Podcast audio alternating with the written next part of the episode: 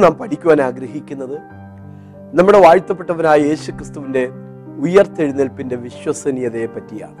മരിച്ച് അടക്കപ്പെട്ട് മൂന്നാം ദിവസം യേശു ക്രിസ്തു ഉയർത്തു എന്നുള്ളത് ഒരു സാങ്കല്പിക കഥയല്ല ഒരു മിഥ്യ ചിന്തയല്ല. അത് വിശ്വസനീയമായ ഒരു യാഥാർത്ഥ്യമാണ്. അനുഷേധ്യങ്ങളും സ്പഷ്ടങ്ങളുമായ ചില തെളിവുകൾ അതിനോടുള്ള ബന്ധത്തിൽ പങ്കുവെപ്പാനാണ് ഇന്ന് നാം ആഗ്രഹിക്കുന്നു. യേശുവിന്റെ ഉയർപ്പിനെ വിശ്വസിക്കാത്ത അതിനെ നിഷേധിക്കുന്ന പലരും ഉണ്ട്. ഭക്തരക്കാരി മറിയും മറ്റും രാവിലെ കല്ലറയിലേക്ക് ചെന്നപ്പോൾ യേശുവിന്റെ യഥാർത്ഥ കല്ലറയല്ല വേറെ ഏതോ കല്ലറയാണ് കണ്ടത്. കല്ലറ മാറിപ്പോയതാണ് എന്ന് പ്രചരിപ്പിക്കുന്നു.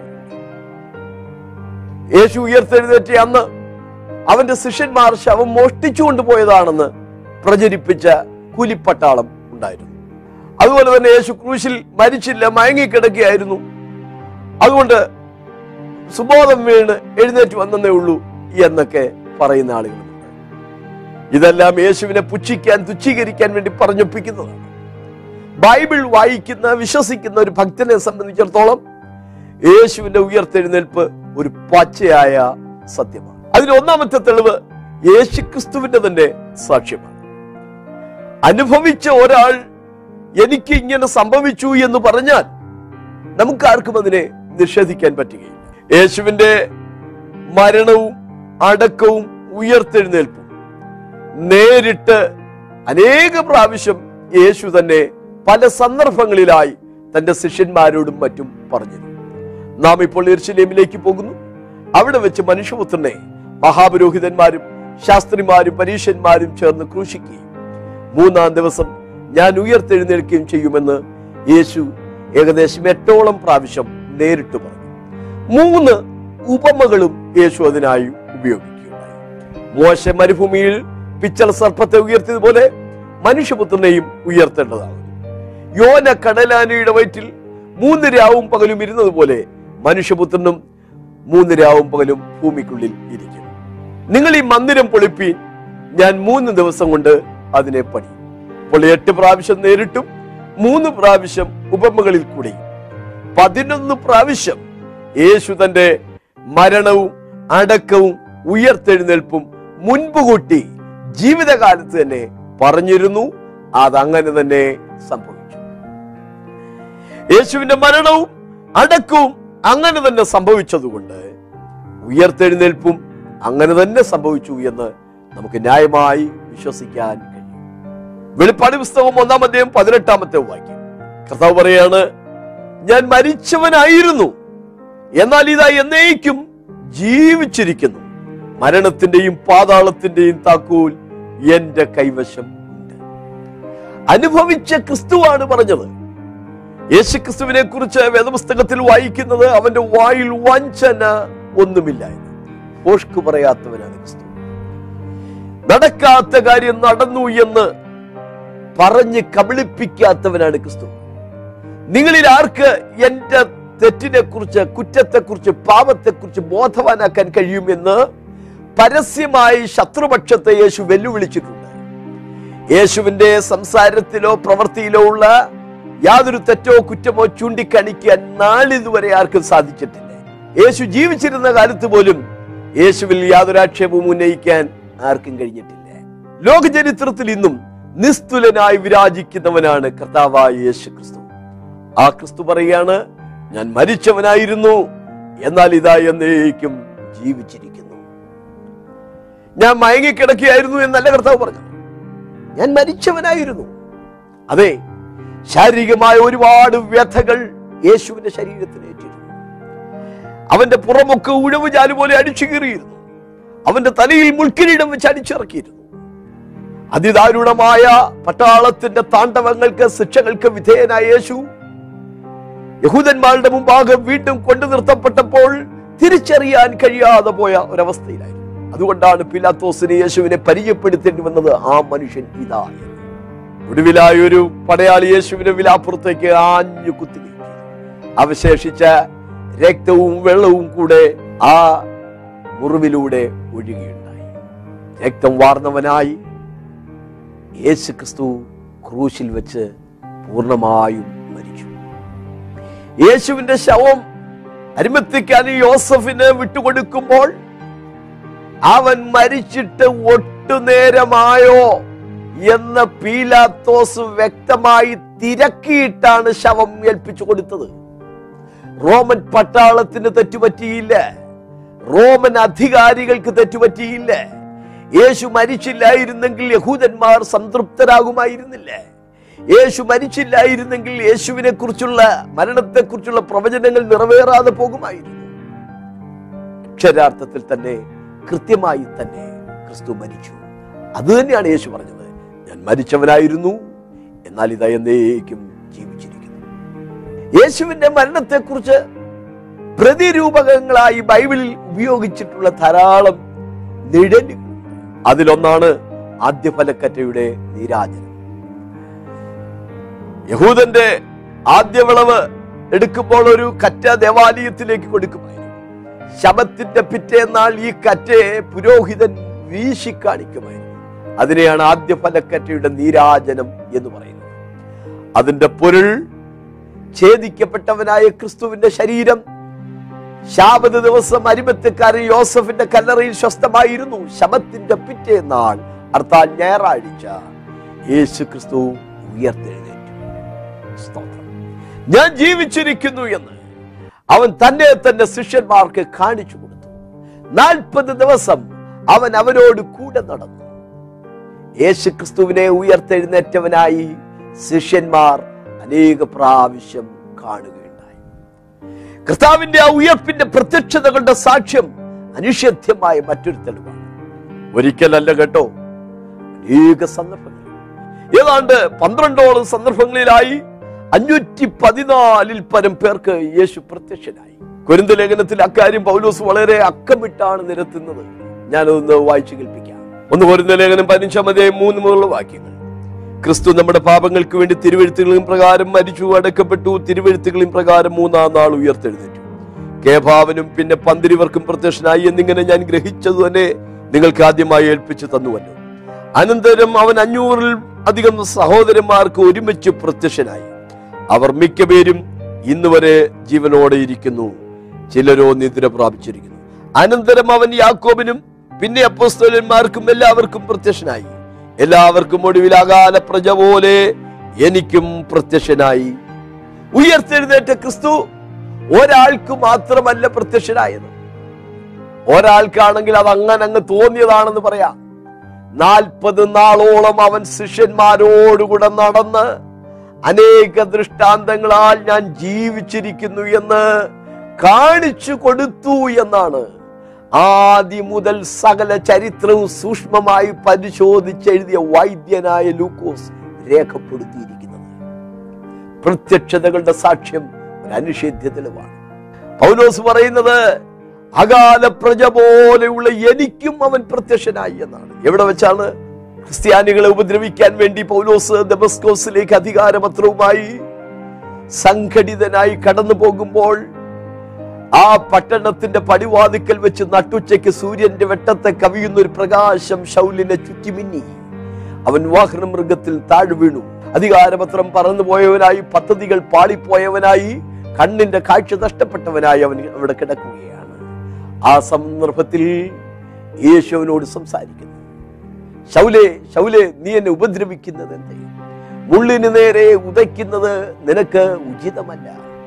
നീ ആരാകുന്നു കർത്താവേ എന്ന് പൗലോസ് തിരിച്ചു ചോദിക്കുമ്പോൾ യേശു പറഞ്ഞ മറുപടി നീ ഉപദ്രവിക്കുന്ന നസ്രയനായ യേശു ആകുന്നു ഞാൻ. അവനതൊരിക്കലും മറക്കാൻ കഴിയത്തില്ല. യേശു ക്രിസ്തുവിന് വേണ്ടി വളരെയധികം കഷ്ടതകൾ സഹിക്കുവാൻ പൗലോസിനെ പ്രേരിപ്പിച്ചത് ആ ഉയർത്തെഴുന്നേറ്റ ക്രിസ്തുവിന്റെ സന്ദർശനമാണ്. പൗലോസിന് മാത്രമാണോ? തോമസിനുണ്ടായ മാറ്റം നിങ്ങൾ നോക്കണം. ശിഷ്യന്മാർക്കൊക്കെ അവൻ പ്രത്യക്ഷനായല്ലോ. തോമസ് ഇല്ലാത്ത ഒരു സന്ദർഭത്തിൽ യേശു പ്രത്യക്ഷമായി. കർത്താവിനെ കണ്ടിട്ട് ഒരു ആത്മാവാണ് ഒരു ഭൂതമാണ് എന്നവർ തെറ്റിദ്ധരിച്ചപ്പോൾ തൊട്ടു നോക്കുവീൻ ഇത് ഞാൻ തന്നെയാകുന്നു എന്ന് പറഞ്ഞ് യേശു തന്റെ കയ്യും കാലും വിലാപ്പുറവും അവരെ കാണിച്ചു. ഭൂതത്തിന് എന്നിൽ കാണുന്നത് പോലെ ആസ്തിയും മാംസവും ഇല്ലല്ലോ എന്ന് പറഞ്ഞ് യേശു തന്നെ തന്നെ അവർക്ക് കാണിച്ചു അവർ അവന്റെ കാൽ പിടിച്ചു കൈകളിലെ ആണിപ്പഴുതും വിലാപ്പുറവും തൊട്ടു നോക്കി. തോമസ് ആ സന്ദർഭത്തിൽ അവിടെ ഇല്ല. തോമസ് വന്നപ്പോൾ ശിഷ്യന്മാരത് പറഞ്ഞു തോമസ് സഹശിഷ്യന്മാരോട് ഞാൻ ആണിപ്പഴുത് കാണുകയും വിലാപ്പുറത്ത് വിരലിടുകയും ചെയ്തല്ലാതെ വിശ്വസിക്കുകയില്ല എന്ന് പറഞ്ഞു. എട്ട് ദിവസം കഴിഞ്ഞപ്പോൾ യേശു പിന്നെയും തോമസ് കൂടെയുള്ള ഒരു സന്ദർഭത്തിൽ പ്രത്യക്ഷമായി തോമസിന്റെ നേരെ തിരിഞ്ഞ് വിരൽ ഇങ്ങോട്ട് നീട്ടി തൊട്ടു നോക്കി ഇത് ഞാൻ തന്നെയാകുന്നു എന്ന് യേശു പറയുകയാണ്. അവിടെ തോമസ് എന്റെ കർത്താവും ദൈവമായുള്ളവേ എന്ന് പറഞ്ഞ് യേശുവിന്റെ കാൽക്കൽ വീഴുന്നുണ്ട്. യേശുവിനെ അവിശ്വസിച്ച ശിഷ്യന്മാർക്ക് യേശു തന്റെ പ്രത്യക്ഷതയിലൂടെ ഇത് ഞാൻ തന്നെയാകുന്നു എന്ന് സ്പഷ്ടമായി തെളിയിച്ചു കൊടുത്തു. യേശുവിന്റെ ഉയർപ്പ് ഒരു കെട്ടുകഥയല്ല അത് പച്ചയായി നടന്ന സംഭവമാണ്. എ ഡി അൻപത്തിയാറിലാണ് കൊരിന്ത ലേഖനം എഴുതുന്നത്. അതിൽ പൗലോസ് പറയാണ് അവരിൽ മിക്ക പേരും ഇന്ന് വരെ ജീവനോടെ ഇരിക്കുന്നു. അവരിൽ മിക്ക പേരും അപ്പോൾ യേശുവിനെ ഉയർത്തെഴുന്നേറ്റു കണ്ട ആളുകൾ ജീവിച്ചിരിക്കുമ്പോഴാണ് പൗലോസ് ആ ലേഖനം എഴുതുന്നത്. യേശുവിന്റെ ശവം മോഷ്ടിച്ചു കൊണ്ടുപോയതോ കല്ലറ മാറിപ്പോയതോ ഒക്കെ ആയിരുന്നെങ്കിൽ യേശുവിന്റെ യഥാർത്ഥ തൊണ്ടി കാണിച്ച് ഉയർത്തെഴുന്നേറ്റതല്ല എന്ന് പരത്താൻ പ്രചരിപ്പിക്കാൻ ശത്രുക്കൾക്ക് സാധിക്കണമായിരുന്നല്ലോ. പക്ഷെ അവർക്ക് സാധിച്ചില്ല. സത്യത്തെ എങ്ങനെ നിഷേധിക്കാൻ കഴിയും? യേശുവിന്റെ പ്രത്യക്ഷതകൾ മുഖാന്തരം ശിഷ്യന്മാരുടെ ജീവിതത്തിന് തന്നെ ഭയങ്കര വ്യത്യാസമുണ്ടായി. യേശുവിനെ അറസ്റ്റ് ചെയ്തപ്പോൾ ശിഷ്യന്മാർ പേടിച്ചോടിപ്പോയവരാണ്. ആ മനുഷ്യനെ ഞാൻ അറിയുന്നില്ലെന്ന് ആണയിട്ട് പ്രാഗി കൂവി വിളിച്ച് ഇറങ്ങിപ്പോയവനാണ് പത്രോസ്. പക്ഷേ ഉയർത്തെഴുന്നേറ്റ ക്രിസ്തുവിനെ സ്പഷ്ടമായി കണ്ടപ്പോൾ അവർക്കതൊരു ധൈര്യമായി മാറി. പിന്നീടുള്ള അവരുടെ പ്രസംഗങ്ങളിൽ എഴുത്തുകളിൽ യേശുവിന്റെ ഉയർപ്പിനെ കുറിച്ച് അവർ ആഴമായിട്ടാണ് വിവരിക്കുന്നത്. യഹൂദന്റെ മതകോടതിയിൽ നിന്നുകൊണ്ട് പ്രസംഗിക്കുമ്പോൾ യഹൂദന്മാർ ക്രൂശിച്ച യേശുവിനെ കുറിച്ച് പത്രോസ് പറയുന്നത് നിങ്ങൾ ക്രൂശിച്ചു കൊന്ന ഈ യേശുവിനെ പിതാവായ ദൈവം ഉയർത്തെഴുന്നേൽപ്പിച്ചു. അതിന് ഞങ്ങൾ സാക്ഷികളാകുന്നു. മഹാശക്തിയോടെ അപ്പോസ്തലന്മാർ യേശുവിന്റെ പുനരുദ്ധാനത്തിന് സാക്ഷ്യം പറഞ്ഞു പോന്നു എന്നാണ് തിരുവഴുത്തിൽ വായിക്കുന്നത്. അതെ യേശുവിന്റെ ഉയർപ്പ് ഒരു യാഥാർത്ഥ്യമാണ്. മരിച്ചവരിൽ നിന്ന് അവൻ ആദ്യ ഫലമായി ഉയർത്തെഴുതി പഴയ നിയമത്തിലും പുതിയ നിയമത്തിലുമായിട്ട് മരിച്ചു പോയ എട്ടോളം വ്യക്തികളെ വീണ്ടും ജീവനിലേക്ക് കൊണ്ടുവന്നതായി നമുക്ക് കാണാൻ കഴിയും. ഏലിയാവും ഏലിഷയും പത്രോസും പൗലോസും യേശുക്രിസ്തുവും ഒക്കെ മരിച്ചവരെ ഉയർപ്പിച്ചിട്ടുണ്ട്. പക്ഷേ അവരൊക്കെ പിന്നെയും മരിച്ചു. നൈനിലെ വിധവയുടെ മകനെ പിന്നെയും അടക്കേണ്ടി വന്നിട്ടുണ്ട്. ലാസറിനെ ചൊല്ലി ആളുകൾക്ക് പിന്നെയും വിലപിക്കേണ്ടി വന്നിട്ടുണ്ട്. സരാഫാത്തിലെ വിധവയുടെ മകൻ പിന്നെയും മരിച്ചിട്ടുണ്ട്. ശൂനേക്കാരിയുടെ മകൻ പിന്നെയും മരിച്ചിട്ടുണ്ട്. യൂത്തിക്കോസിന് പിന്നെയും കുഴിച്ചിടേണ്ടി വന്നിട്ടുണ്ട്. പേടമാന നൃത്തമുള്ള തബീതയെ പിന്നെയും അടക്കേണ്ടതായിട്ട് വന്നിട്ടുണ്ട്. കുറച്ചു കാലം കൂടെ താൽക്കാലികമായി ജീവിച്ചിരിക്കാൻ ഒരു രണ്ടാം അവസരം കൃപയാൽ ദൈവം അവർക്ക് കൊടുത്തു എന്ന് മാത്രം. എന്നാൽ യേശുവിന്റെ കഥ അങ്ങനെയല്ല. അവൻ എന്നേക്കുമായി ഉയർത്തെഴുന്നേറ്റവനാണ്. ഇനി ഒരിക്കലും മരിക്കാത്തവനായി മരിച്ചവൻ നിന്ന് ആദ്യ ഫലമായി അവൻ ഉയർത്തെഴുന്നേറ്റു. അതാ കർത്താവ് പറഞ്ഞത്. ഞാൻ മരിച്ചവനായിരുന്നു എന്നാൽ ഇതാ എന്നേക്കും ജീവിച്ചിരിക്കുന്നു എന്ന്. യേശു ഉയർത്തെഴുന്നേറ്റില്ലായിരുന്നു എങ്കിൽ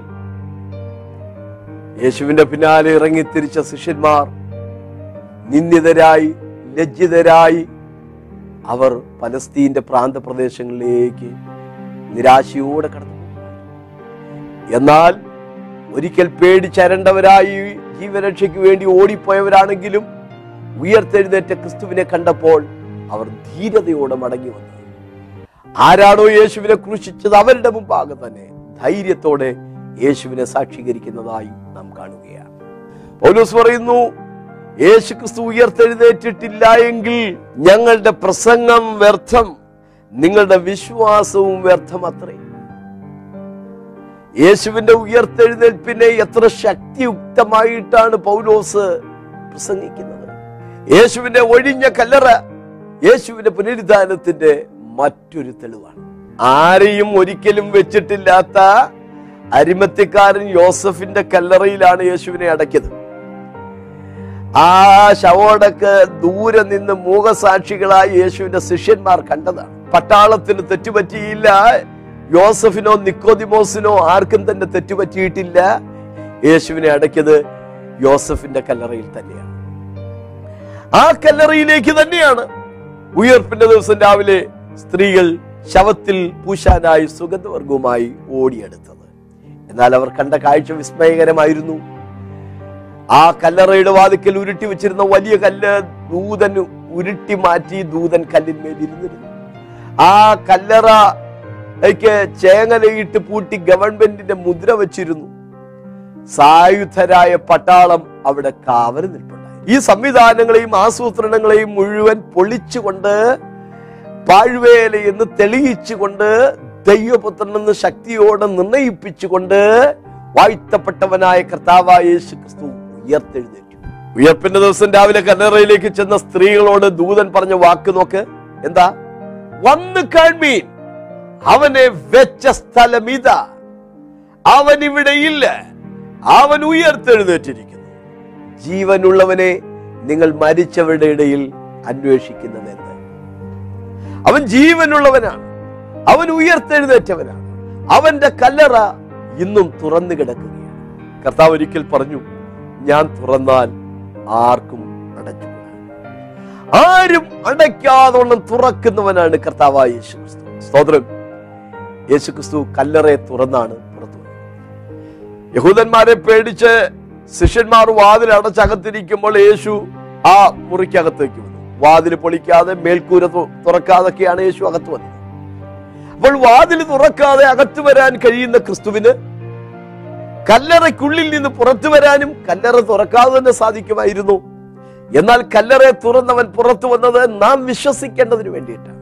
ഉയർപ്പിന്റെ ദിവസം രാവിലെ കല്ലറയിലേക്ക് ചെന്ന സ്ത്രീകളോട് ദൂതൻ പറഞ്ഞ വാക്ക് വന്ന് കാൺമീൻ. അവനെ വെച്ച സ്ഥലം ഇതാ. ഇന്നും ആളുകൾ അത് ചെന്ന് കാണുകയാണ്. വന്ന് കാണാനല്ലേ ദൂതൻ ക്ഷണിച്ചത്? അതുകൊണ്ട് തന്നെ ആളുകൾ ചെന്ന് കാണുകയാണ്. പലസ്തീനിൽ ഇന്നും യേശുവിന്റെ കല്ലറ തുറക്കപ്പെട്ടതായി കിടക്കുകയാണ്. കഴിഞ്ഞ ഇരുപത് നൂറ്റാണ്ടായി ആ സ്ഥലത്തിന്റെ അധികാരം കൊണ്ടു നടക്കുന്നത് ക്രൈസ്തവർ അല്ല. അക്രൈസ്തവരാണ് സുവിശേഷ സത്യങ്ങൾ വിശ്വസിക്കാത്തവരാണ്. ആ കല്ലറ പൊളിച്ചു കളഞ്ഞ് അവിടെ മറ്റെന്തെങ്കിലും കൃഷിയോ കെട്ടിടമോ പണിത് യേശുവിന്റെ ഉയർപ്പിന്റെ ആ വസ്തുതയെ ഇല്ലാതാക്കാമായിരുന്നു. കുരിശുയുദ്ധങ്ങൾ നടന്നിട്ടുണ്ട്. അപ്പോഴെങ്കിലും വേണമെങ്കിൽ ആ കല്ലറ പൊളിച്ചു കളഞ്ഞ് യേശുവിന്റെ ഉയർപ്പിനെ നിരാകരിക്കാമായിരുന്നില്ലേ നിഷേധിക്കാമായിരുന്നില്ലേ? ആ ചിന്തയും വിശ്വാസത്തെയും ജനത്തിന്റെ മനസ്സിൽ നിന്ന് എടുത്തു കളയാൻ കഴിയുമായിരുന്നില്ലേ? പക്ഷെ കർത്താവ് എന്താ പറഞ്ഞത്? ഞാൻ തുറന്നാൽ ആർക്കും അടച്ചുകൂടാ. ആ കല്ലറ സംരക്ഷിക്കാൻ വേണ്ടി ക്രൈസ്തവർ ഇന്ന് വരെ പരിശ്രമിച്ചിട്ടില്ല. കാരണം അത് ക്രൈസ്തവന്റെ പക്കലല്ല. പക്ഷെ ചരിത്രത്തിൽ ആർക്കും അത് തേച്ചുമാച്ച് കളയാൻ കഴിഞ്ഞിട്ടില്ല. യേശുവിന്റെ കല്ലറ ഇന്നും തുറക്കപ്പെട്ടതായി കിടക്കുകയാണ്. ആ ഒഴിഞ്ഞ കല്ലറ യേശുവിന്റെ പുനരുദ്ധാനത്തിന്റെ ഒരു അനുഷേദ്യമായി തെളിവാണ്. ഞായറാഴ്ച സഭായോഗം തുടങ്ങുവാനുണ്ടായ കാരണവും യേശുവിന്റെ പുനരുദ്ധാനത്തിന്റെ മറ്റൊരു തെളിവാണ് യഹൂദന്മാരുടെ ഇടയിലായിരുന്നു ക്രൈസ്തവ സഭയുടെ പ്രാരംഭ ദിശ. യഹൂദന്മാരെ സംബന്ധിച്ചിടത്തോളം അവർ ശനിയാഴ്ച അഥവാ ശാബത് ദിവസമാണ് ആരാധന നടത്തിപ്പോന്നിരുന്നത് ശനിയാഴ്ച അഥവാ ഞായറാഴ്ച ആരാധന നടത്തിപ്പോന്നിരുന്ന യഹൂദന്മാർ ക്രിസ്തീയ വിശ്വാസത്തിലേക്ക് വന്നപ്പോൾ പൊടുന്നനവേ അവർ ഞായറാഴ്ച ആരാധിക്കാൻ തുടങ്ങി. ആഴ്ചവട്ടത്തിന്റെ ഒന്നാം നാൾ അവർ ആരാധന തുടങ്ങി. അത് യാദർശികമായി സംഭവിച്ചതല്ല.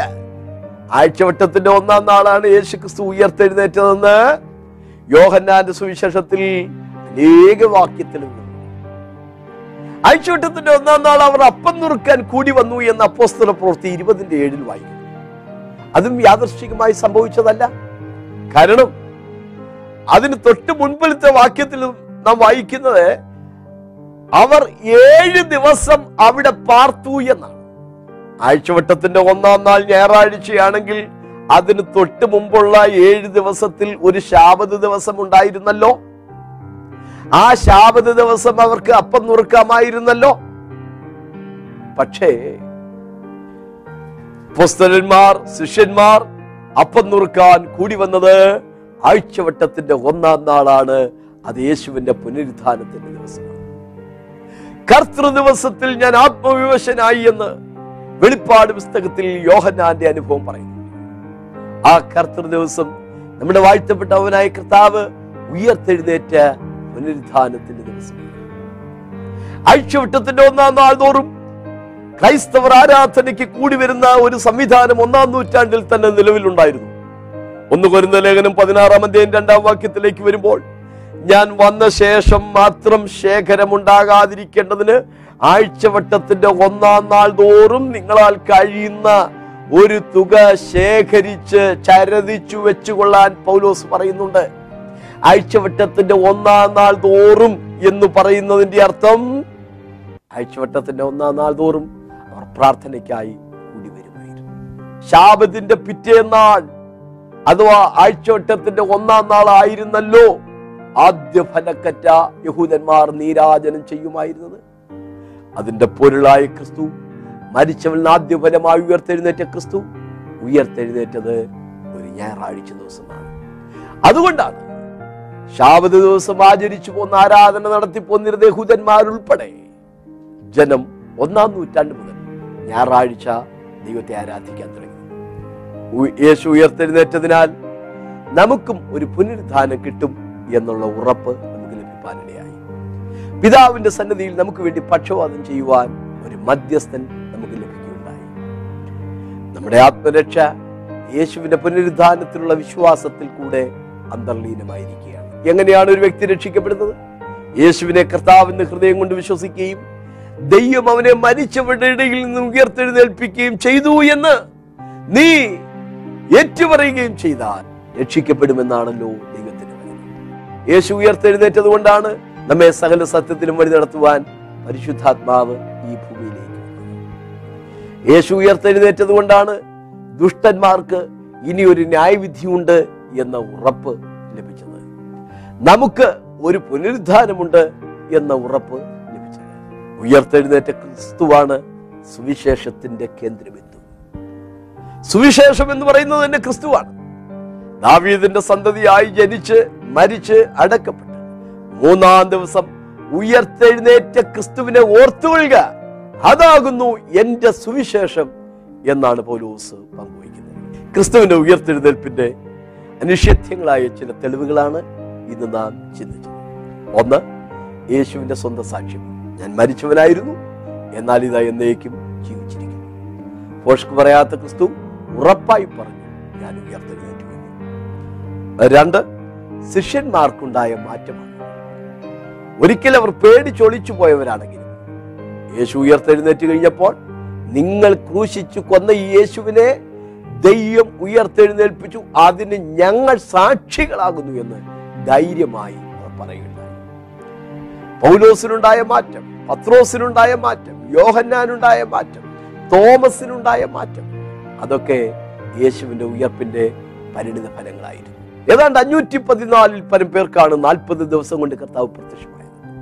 ഒരാൾക്കായിരുന്നെങ്കിൽ അതൊരു യാദർശിക സംഭവമാണെന്ന് പറഞ്ഞ് നമുക്ക് എഴുതിത്തള്ളാമായിരുന്നു. പക്ഷേ അവരിൽ മിക്ക പേരും ഇന്നു വരെ കുരുന്ത ലേഖനം എഴുതുന്ന എ ഡി അമ്പത്തി ആറ് വരെ ജീവനോടെ ഇരിക്കും. എ ഡി അമ്പത്തി ആറിലാണ് കുരുന്ത ലേഖനം എഴുതുന്നത്. അവിടെ പോലീസ് പറയുകയാണ് അവരിൽ മിക്ക പേരും ഇന്നു വരെ ജീവനോടെ ഇരിക്കുന്നു. അപ്പോ ദൃക്സാക്ഷികളുടെ ഒരു വലിയ കൂട്ടത്തെ സാക്ഷി നിർത്തിക്കൊണ്ടാണ് യേശുവിന്റെ ഉയർപ്പിനെ കുറിച്ച് പ്രസംഗിക്കുന്നത്.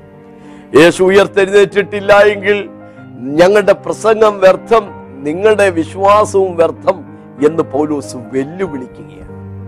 ഒഴിഞ്ഞ കല്ലറയുടെ സാക്ഷ്യം. അതുപോലെ തന്നെ ഞായറാഴ്ച ആരാധന തുടങ്ങുവാനുണ്ടായ കാരണം പ്രതിരൂപ സ്വരൂപങ്ങളുടെ സാക്ഷികൾ. ഇതെല്ലാം യേശുവിന്റെ പുനരുദ്ധാനത്തിന് തെളിവുകളാണ് ലോകത്തിലെ മറ്റെല്ലാ മതങ്ങളിൽ നിന്നും മത നേതാക്കളിൽ നിന്നും യേശു ക്രിസ്തുവിനെ നിസ്തുലനാക്കി തീർക്കുന്ന ഒരു വസ്തുത നമ്മുടെ കർത്താവ് ഉയർത്തെഴുന്നേറ്റു എന്നുള്ളതാണ് ചിലന്തി വലകൾക്ക് ഒരു സിംഹത്തെ തടഞ്ഞു വെക്കാൻ കഴിയാത്തതുപോലെ യേശുവിന്റെ ഉയർപ്പ് നടക്കാതിരിക്കാൻ വേണ്ടി റോമൻ സൈന്യവും യഹൂദന്മാരും ശത്രുക്കളും പിശാചുമെല്ലാം ശത്രുക്കളും പിശാചുമെല്ലാം ശത്രുക്കളും പിശാചുക്കളുമെല്ലാം സംഘടിതമായി ചെയ്ത ആ സംവിധാനങ്ങളെ ആസൂത്രണങ്ങളെ മുഴുവൻ പൊളിച്ചുകൊണ്ട് യഹൂദ ഗോത്രത്തിന്റെ സിംഹമായ ക്രിസ്തു ഉയർത്തെഴുന്നേറ്റു.